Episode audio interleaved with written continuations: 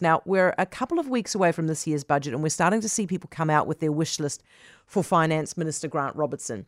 So, the survey by MYOB found businesses and consumers alike think that the government needs to focus on relieving the effects of rising costs this budget. Consumers are after a permanent reduction in petrol taxes and more action on housing affordability. SMEs are predominantly after a reduction in the company tax rate to 25% and ongoing lower road user charges. Alan McDonald is from the Employers and Manufacturers Association. Evening, Alan. Hi, Heather, and welcome back. Thank you very much. Does this correspond with what you're hearing on the ground that this is what businesses want? Oh, I think um, for most businesses, they'd always like a reduction in the corporate tax, but I just don't think it's in this government's DNA to do that. So we're hearing other pressures. Um, corporate tax would be on the list, but it's not as high as some of the other things. What are the other things?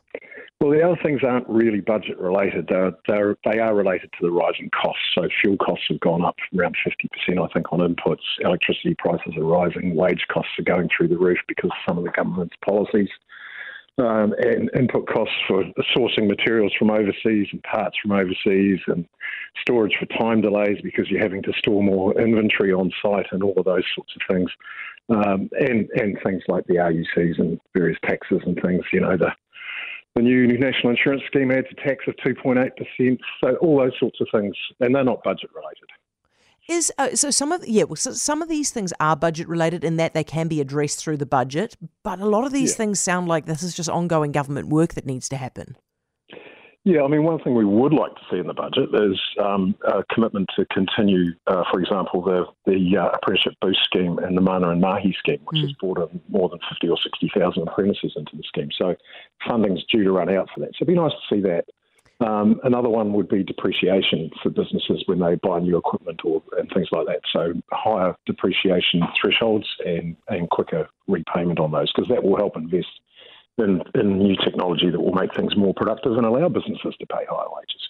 So, what we're expecting this budget to be, and I think it's been very clearly uh, signalled by the government, is climate change budget. Rod Oram, who's going to be with us very shortly, argues that this is going to put pressure on businesses as well to start showing what they're doing is that helpful right now? Um, I think it depends because there will be some additional costs associated with the, what the government's climate change policies are. Um, but I also think, you know, for example, businesses are generally further ahead of government on addressing climate change issues.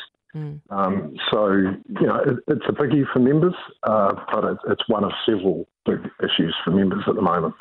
Hey, um, by the way, we just spoke to the Queenstown Chamber of Commerce about half an hour ago. They're dealing with a huge worker shortage. This is getting to ridiculous levels now. How big yep. a deal is immigration still for business owners?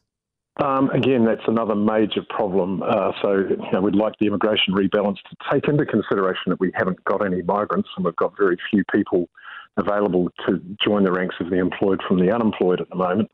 Uh, we've still got massive skill shortages, which were made worse by COVID. Um, so the, the current policy settings don't look like they're going to allow in people below what they call the medium wage. They regard them as low skilled. They're not. They're just uh, lower paid. Um, so yeah, and you add that to the, the possible threat of you know, an exodus of skilled Kiwis looking to go over and do their OE and all that sort of thing. So the employment situation is pretty dire as well. And, and, that's really linked to immigration. Yeah, absolutely. Alan, thank you. Enjoy your evening and your weekend. Alan McDonald, EMA.